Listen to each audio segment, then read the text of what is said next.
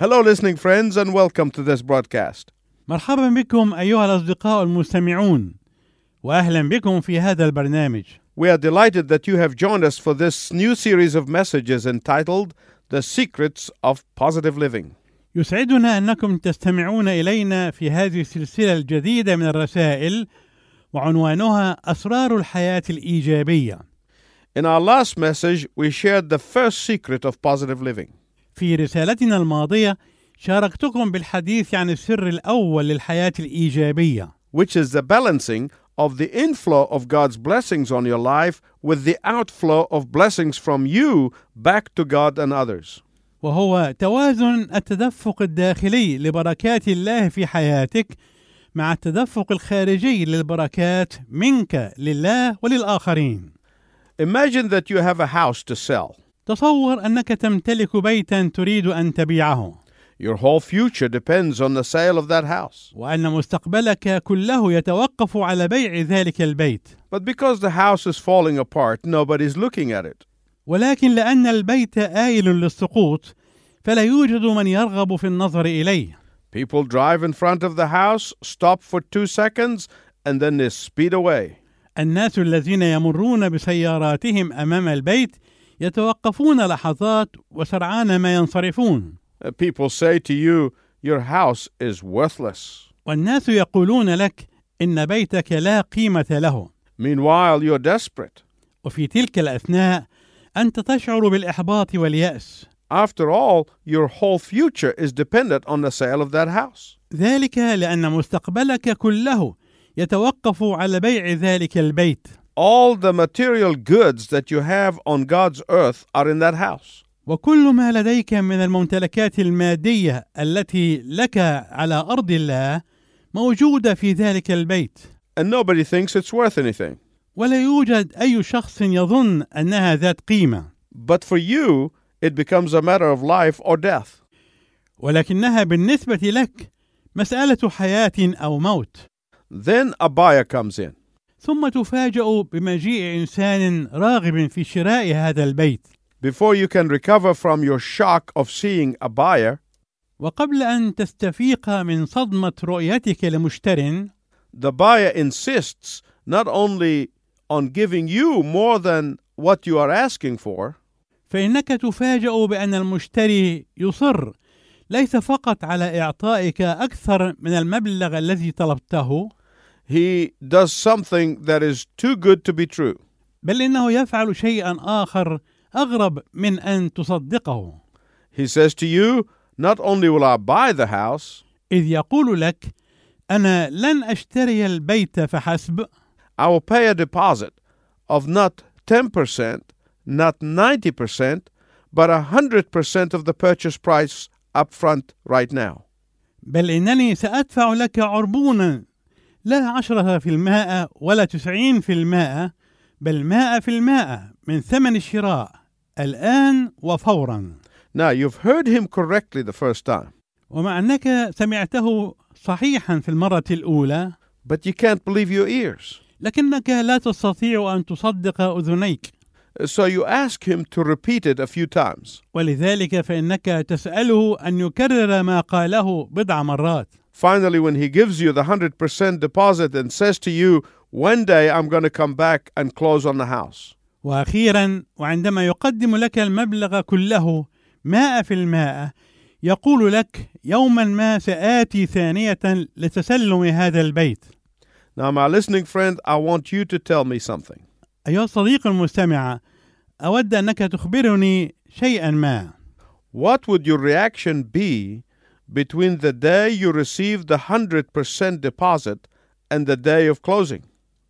ماذا ستكون مشاعرك وماذا يكون رد الفعل عندك فيما بين تسلمك مائة في المائة من ثمن البيت وإلى اليوم الذي فيه يتسلم المشتري البيت What other things would crowd out your excitement about what just had happened?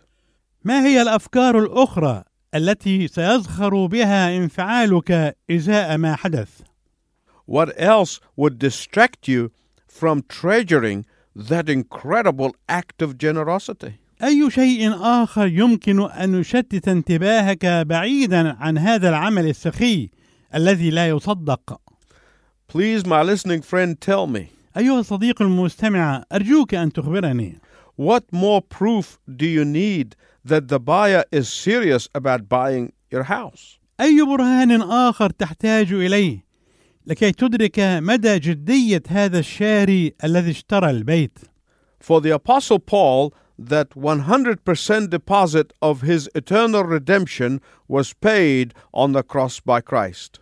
بالنسبة للرسول بولس كان عربون المئة في المئة لفدائه الأبدي قد دفعه المسيح على الصليب And that became his all consuming thought and fact of life. وأصبح هذا الفكر هو الشغل الشاغل لحقيقة الحياة في فكره That 100% deposit paid on the cross by Christ became Paul's motivation.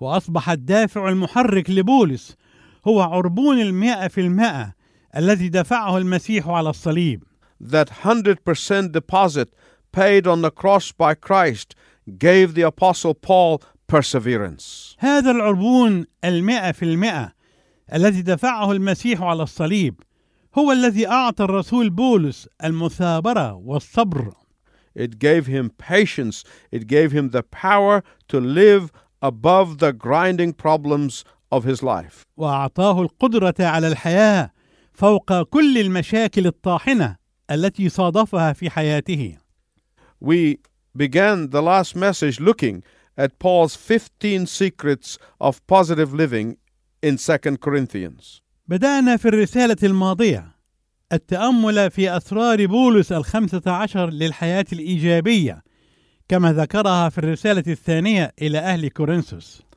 we saw that the first secret is grasping the principle of the inflow outflow equation. ورأينا أن السر الأول هو استيعاب مبدأ توازن التدفق الداخلي والخارجي Today, I want to show you Paul's second secret of positive living. واليوم أريد أن أريك سر بولس الثاني للحياة الإيجابية It was comprehending and claiming the priceless deposit of Christ's death on the cross for our sins. وهو الاستيعاب والمطالبة بالوديعة الأغلى من أن تقدر بثمن وهي وديعة موت المسيح على الصليب لأجل خطايانا I don't know about you, بالطبع أنا لا أعرف ماذا يكون موقفك but if I was constantly being attacked at every turn, لكن لو أنني قد هوجمت دائما في كل موقف and had people who are relentless in misinterpreting every move I made, ولو كان الناس يسيئون فهمي بكل قسوة في كل حركة مني وفي كل تصرف I don't know if I could handle it. فأنا لا أعرف ما إذا كنت أصبح قادرا على التعامل مع مثل هذه المواقف Sometimes when a family relationship goes sour, وأحيانا عندما تكون العلاقات العائلية فيها جفوة أو نكد when forgiveness and the Spirit of Christ departs a home, وعندما يغيب عن البيت روح المسيح والغفران you find that each person is just waiting for the other to make a mistake. فأنت تلاحظ أن كل واحد يتربص بالآخر ويتلمس أخطاءه And then the accusations start. وعندئذ تبدأ الاتهامات I told you so. I knew you were up to no good. ويقول كل واحد لكم قلت لك انا كنت اعلم انك لست نافعا في شيء they are waiting for the first wrong move or the first wrong word. وكل واحد يترقب غلطه او كلمه سيئه من الاخر And even twist the right words and make them look wrong. الى الدرجه التي قد يلوي فيها الكلام الطيب ويفسره تفسيرا رديئا Why do people do this? لماذا يفعل الناس هذا Do you know what I'm talking about here? اتعرف ماذا اتحدث عنه هنا الان When hatred fills a heart, you can't wait for that person to slip up so that you may condemn him. عندما يمتلئ القلب بالكراهيه فانت لا تستطيع الانتظار حتى يخطئ ذلك الشخص او يرتكب غلطه حتى يمكن لك أن تدينه Now, my listening friend, whether you agree with me or not, do you understand the point? أيها الصديق المستمع سواء اتفقت معي أم لا ترى هل اتضحت أمامك هذه النقطة؟ Now you understand where the Apostle Paul was. لا شك أنك الآن أصبحت تدرك أين كان الرسول بولس He had a group of people who hated him. لقد كانت هناك مجموعة من الناس تكرهه Uh, they hated his uncompromising stance for the truth. كانوا يكرهون موقفه الذي لا يقبل المساومة أو أنصاف الحلول بشأن الحق And they were criticizing him all the time. وكانوا طوال الوقت ينتقدونه They would follow him to every town, and as soon as he would leave, they move in with vengeance, stirring up hatred toward the man. كانوا يتابعونه في كل مدينة وبمجرد أن يفكر في مغادرة المكان إلى مكان آخر كانوا يثيرون الكراهية نحوه ويتحركون بروح الانتقام Their strategy was very simple. كانت استراتيجيتهم بسيطة للغاية If they could undermine Paul's credibility, لو أنهم استطاعوا أن يشوهوا وأن يقوضوا مصداقية بولس they would undermine his teaching. فإنهم بالتالي يستطيعون أن يشوهوا تعليمه If they could turn people against him personally, they could turn people against the truth of the gospel. لو أنهم استطاعوا أن يثيروا الناس ضده شخصيا فإنهم بالتالي يستطيعون أن يثيروا الناس ضد الإنجيل And sure enough, we see it right here. ونحن نرى ذلك واضحا هنا بكل تأكيد Paul sent a word to the Corinthians that he was thinking about visiting them. لقد أرسل بولس خبرا للكورنثيين يقول لهم فيه إنه يفكر في زيارتهم But then something completely out of his control happened, so he had to postpone his visit. لكن شيئا كان خارجا عن إرادته تماما حدث له فاضطر أن يؤجل زيارته He did not cancel it, he just changed the time. إنه لم يلغي الزيارة ولكنه فقط غير موعدها And those miserable people jumped all over this postponement. وإذا بهؤلاء الناس البؤساء يقيمون الدنيا على بولس بسبب هذا التأجيل They said, You see, what did we tell you about Paul? وقالوا أترون ماذا قلنا لكم عن بولس؟ Paul says one thing and does another. Paul is a liar. قالوا إن بولس يقول شيئا ما ويفعل شيئا آخر إن بولس كذاب If they could convince people that Paul was lying about a change in schedule, لو أنهم استطاعوا أن يقنعوا الناس أن بولس كان يكذب عليهم بتغيير جدول مواعيده they could try to convince them that Paul was also not telling them the truth about Jesus being the only way to salvation. لكانوا بذلك يستطيعون أيضا أن يقنعوهم أن بولس لم يكن يقول لهم الحقيقة عندما كان يقول عن يسوع إنه الطريق الوحيد للخلاص And at that point, they moved in for the kill. وعند هذه النقطة كانوا يسترسلون لإثارتهم And they said, because Paul was untrustworthy in changing his travel plans, therefore he cannot be trustworthy in what he preaches. فكانوا يقولون لأن بولس لم يكن جديرا بالثقة في تغيير مواعيد سفره فهو إذا لا يمكن أن يكون جديرا بالثقة فيما يكرز به Oh, but that's exactly what they were really after. وهذا هو ما كانوا بالضبط يحاولون الوصول إليه They did not like Paul's strong stance for the truth of the gospel. لم يكونوا يحبون موقف بولس القوي إلى جانب حق الإنجيل They hated Paul's insistence that Christ alone, faith alone, and grace alone can save a sinner eternally. كانوا يكرهون تصميم بولس على حقيقة أن المسيح وحده وأن الإيمان وحده وأن النعمة وحدها يمكن أن تخلص الخاطئ خلاصا أبديا In 2 Corinthians chapter 1 verses 16 and 17, وفي الأصحاح الأول من الرسالة الثانية إلى أهل كورنثوس والعددين السادس عشر والسابع عشر Paul takes a couple of seconds to explain that his change of plans does not mean that he has a divided heart. يحاول بولس في لحظات أن يشرح أن تغيير خططه أو مواعيده لا يعني أن قلبه منقسم or that he is being a deceiver. أو أنه كان مخادعا And then in verse 18, he goes to the heart of the matter. ثم يصل إلى الصميم في العدد الثامن عشر He goes for what they really were after. ويذكر ما كانوا بالفعل يريدون الوصول إليه Not Paul himself, but the gospel that Paul and Silas and Timothy preached to the Corinthians. لم يكن المقصود بولس نفسه ولكن الإنجيل الذي كرز به بولس وسلوانوس وتيموثاوس للكورنثيين Verse 18 says, فيقول في العدد الثامن عشر But as surely as God is faithful, for the Son of God, Jesus Christ, who was preached among you by me and Silas and Timothy, was not yes and no, but in him it has always been yes. لكن امين هو الله ان كلامنا لكم لم يكن نعم ولا لان ابن الله يسوع المسيح الذي كرز به بينكم بواسطتنا انا وسلوانوس وتيموثاوس لم يكن نعم ولا بل قد كان فيه نعم My listening friend, I want you to listen very carefully. ايها الاصدقاء المستمعون اود انكم تنصتون الي جيدا People who hate the gospel message ان الناس الذين يكرهون رساله الانجيل will not come out and attack it up front.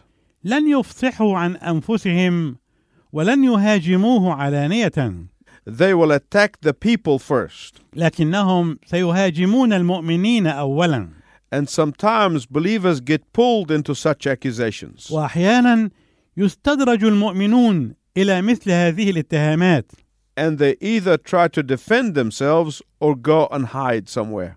فاما انهم يدافعون عن انفسهم او يختبئون في مكان ما Paul's second secret for positive living was this كان سر بولس الثاني للحياه الايجابيه هو هذا he did not spend a whole lot of time defending himself. انه لم يضع وقتا طويلا في الدفاع عن نفسه He did not care much about what they thought of him. لم يعبأ كثيرا بما كانوا يفكرون به عنه So, although he took time to give an explanation, he quickly moves on to talk about Christ.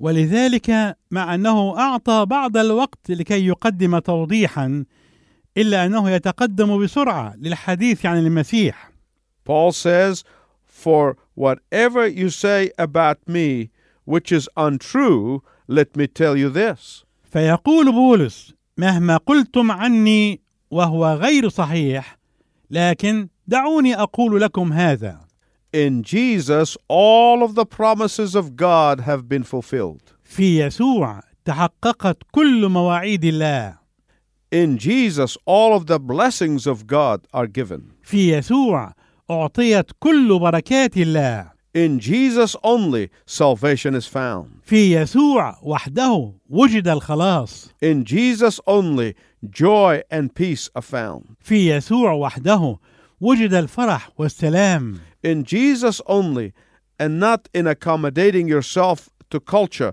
is the true power, strength, and glory. في يسوع وحده وليس في تكيف انفسكم مع الحضاره توجد القوه الحقيقيه والمجد الحقيقي So, my listening friends, next time somebody comes to you and attacks you, ولذلك ايها الصديق المستمع عندما ياتيك انسان في المره القادمه ويهاجمك Say to them, Let me tell you about Jesus. قل له دعني احدثك عن يسوع Let me tell you about his salvation. دعني احدثك عن خلاصه Let me tell you about his forgiveness of sins. دعني أحدثك عن غفرانه للخطايا Let me tell you about his love for you. دعني أحدثك عن محبته لك Let me tell you about his gift of eternal life. دعني أحدثك عن إهدائه الحياة الأبدية لك Let me tell you about how he never lets you down. دعني أحدثك عن أنه لن يخيب أملك أبدا He never leaves you nor forsakes you. إنه لن يتركك ولن يتخلى عنك أبدا He never changes his mind about you. ولن يغير فكره عنك ابدا He rejoices over you with singing. انه يبتهج بك بالتهليل والترنيم He is the same yesterday, today, and forever, with no shadow of change. انه هو هو امسا واليوم والى الابد بلا تغيير او ظل دوران He is the beginning and the end. هو البدايه والنهايه The second secret for positive living is clinging to the priceless deposit of Jesus Christ's sacrifice for you. السر الثاني للحياه الايجابيه هو التمسك بوديعه يسوع المسيح لفدائنا والتي هي اثمن من ان تقدر بثمن The second secret for positive living is to be consumed by this precious 100% deposit. السر الثاني للحياة الإيجابية هو أن نكون مستغرقين في الاهتمام بهذا العربون الثمين مائة في المائة Lifting up Jesus even at the cost of personal criticism. فنرفع اسم يسوع حتى لو تعرضنا للانتقاد الشخصي Like the story I told you earlier about the man who got 100% of the deposit on his house. مثل القصة التي رويتها لكم عن الرجل الذي حصل على عربون مائة في المائة من ثمن بيته He became free of doubt and became certain of the buyer's intention.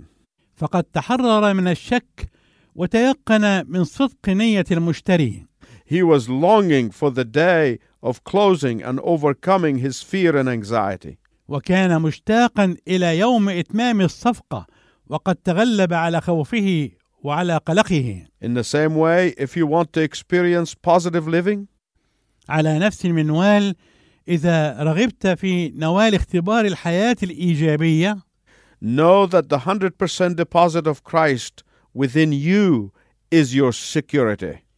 عليك ان تعرف ان وديعه المسيح الماء في الماء فيك هي الضمان لك When you accept Christ's sacrifice on the cross to be for you, عندما تقبل ان ذبيحه المسيح على الصليب هي لاجلك you receive the priceless deposit of His Holy Spirit within you. فأنت تقبل وديعة المسيح الأغلى من أن تقدر بثمن وهي عربون روحه فيك Claiming that priceless deposit, you too can live positively. وعندما تطالب بهذه الوديعة فأنت أيضا تستطيع أن تحيا الحياة الإيجابية No matter what people do or say, بغض النظر عما قد يفعله الناس أو يقولونه no matter what the circumstances may be. ومهما كانت الظروف no matter what walls you may hit or pitfalls you may experience. ومهما كانت العقبات التي تعترض طريقك أو السقطات التي يمكن أن تختبرها The 100% deposit is in hand, and nothing is going to change that.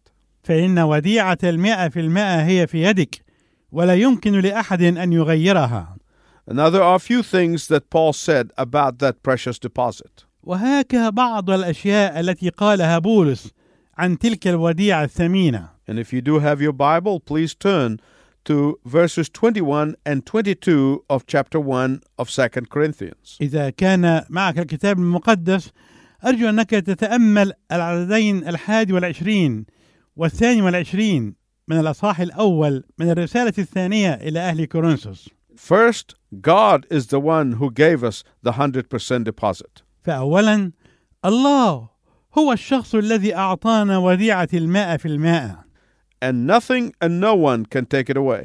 ولا يمكن لشيء ما او لشخص ما ان ينتزعها منا He said, For God established us in Christ. لان الله هو الذي يثبتنا في المسيح Secondly, with that 100% deposit, God anointed the believers. وثانيا بذلك العربون المئة في المئة الله يمسح المؤمنين To anoint someone is to set them apart, commission them, and authorize them. معنى ان يمسح شخص ما هو ان يخصصه وان يرسله وان يعطيه سلطانا And we are commissioned and authorized as ambassadors of the Lord Jesus Christ. وقد ارسلنا وأعطينا سلطانا كسفراء عن الرب يسوع المسيح My listening friend, please listen carefully as we conclude. أيها الصديق المستمع أرجو أن تنصت جيدا ونحن نقترب من نهاية هذه الحلقة Many of you are facing problems كثيرون منكم يواجهون مشكلات physical problems, مشكلات جسدية family problems, مشكلات عائلية financial problems. مشكلات مالية Some of you will face new problems tomorrow morning. بعضكم سوف يواجه مشكلات جديدة غدا صباحا But if you allow problems to get you down, لكن إذا سمحت للمشكلات أن تقودك إلى اليأس أو الإحباط it is because you have forgotten the second secret of positive living.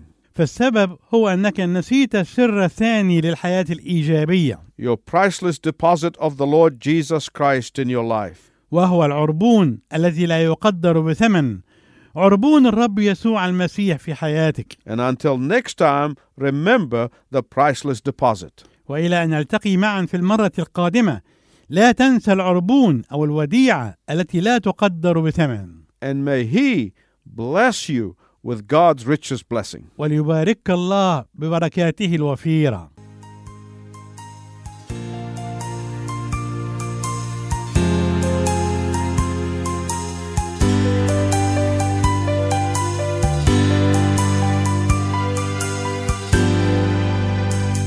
يا من احتويتني في جراحك هناك وحصرتني في أسر حبك يا من فداك كان من أجلي نجاتي إذ نزيف من دماك غسل عيب فؤادي ضامني من الهلاك في انتظارك أغني لحن أشواق اللقاء حتى ذا اليوم سأحيا أعلن حب السماء في انتظارك أغني لحن أشواق اللقاء حتى ذا اليوم سأحيا أعلن حب السماء يا من اشتريتني دافعا أغلى حساب دافعا جزاء جرمي حاملا عني العقاب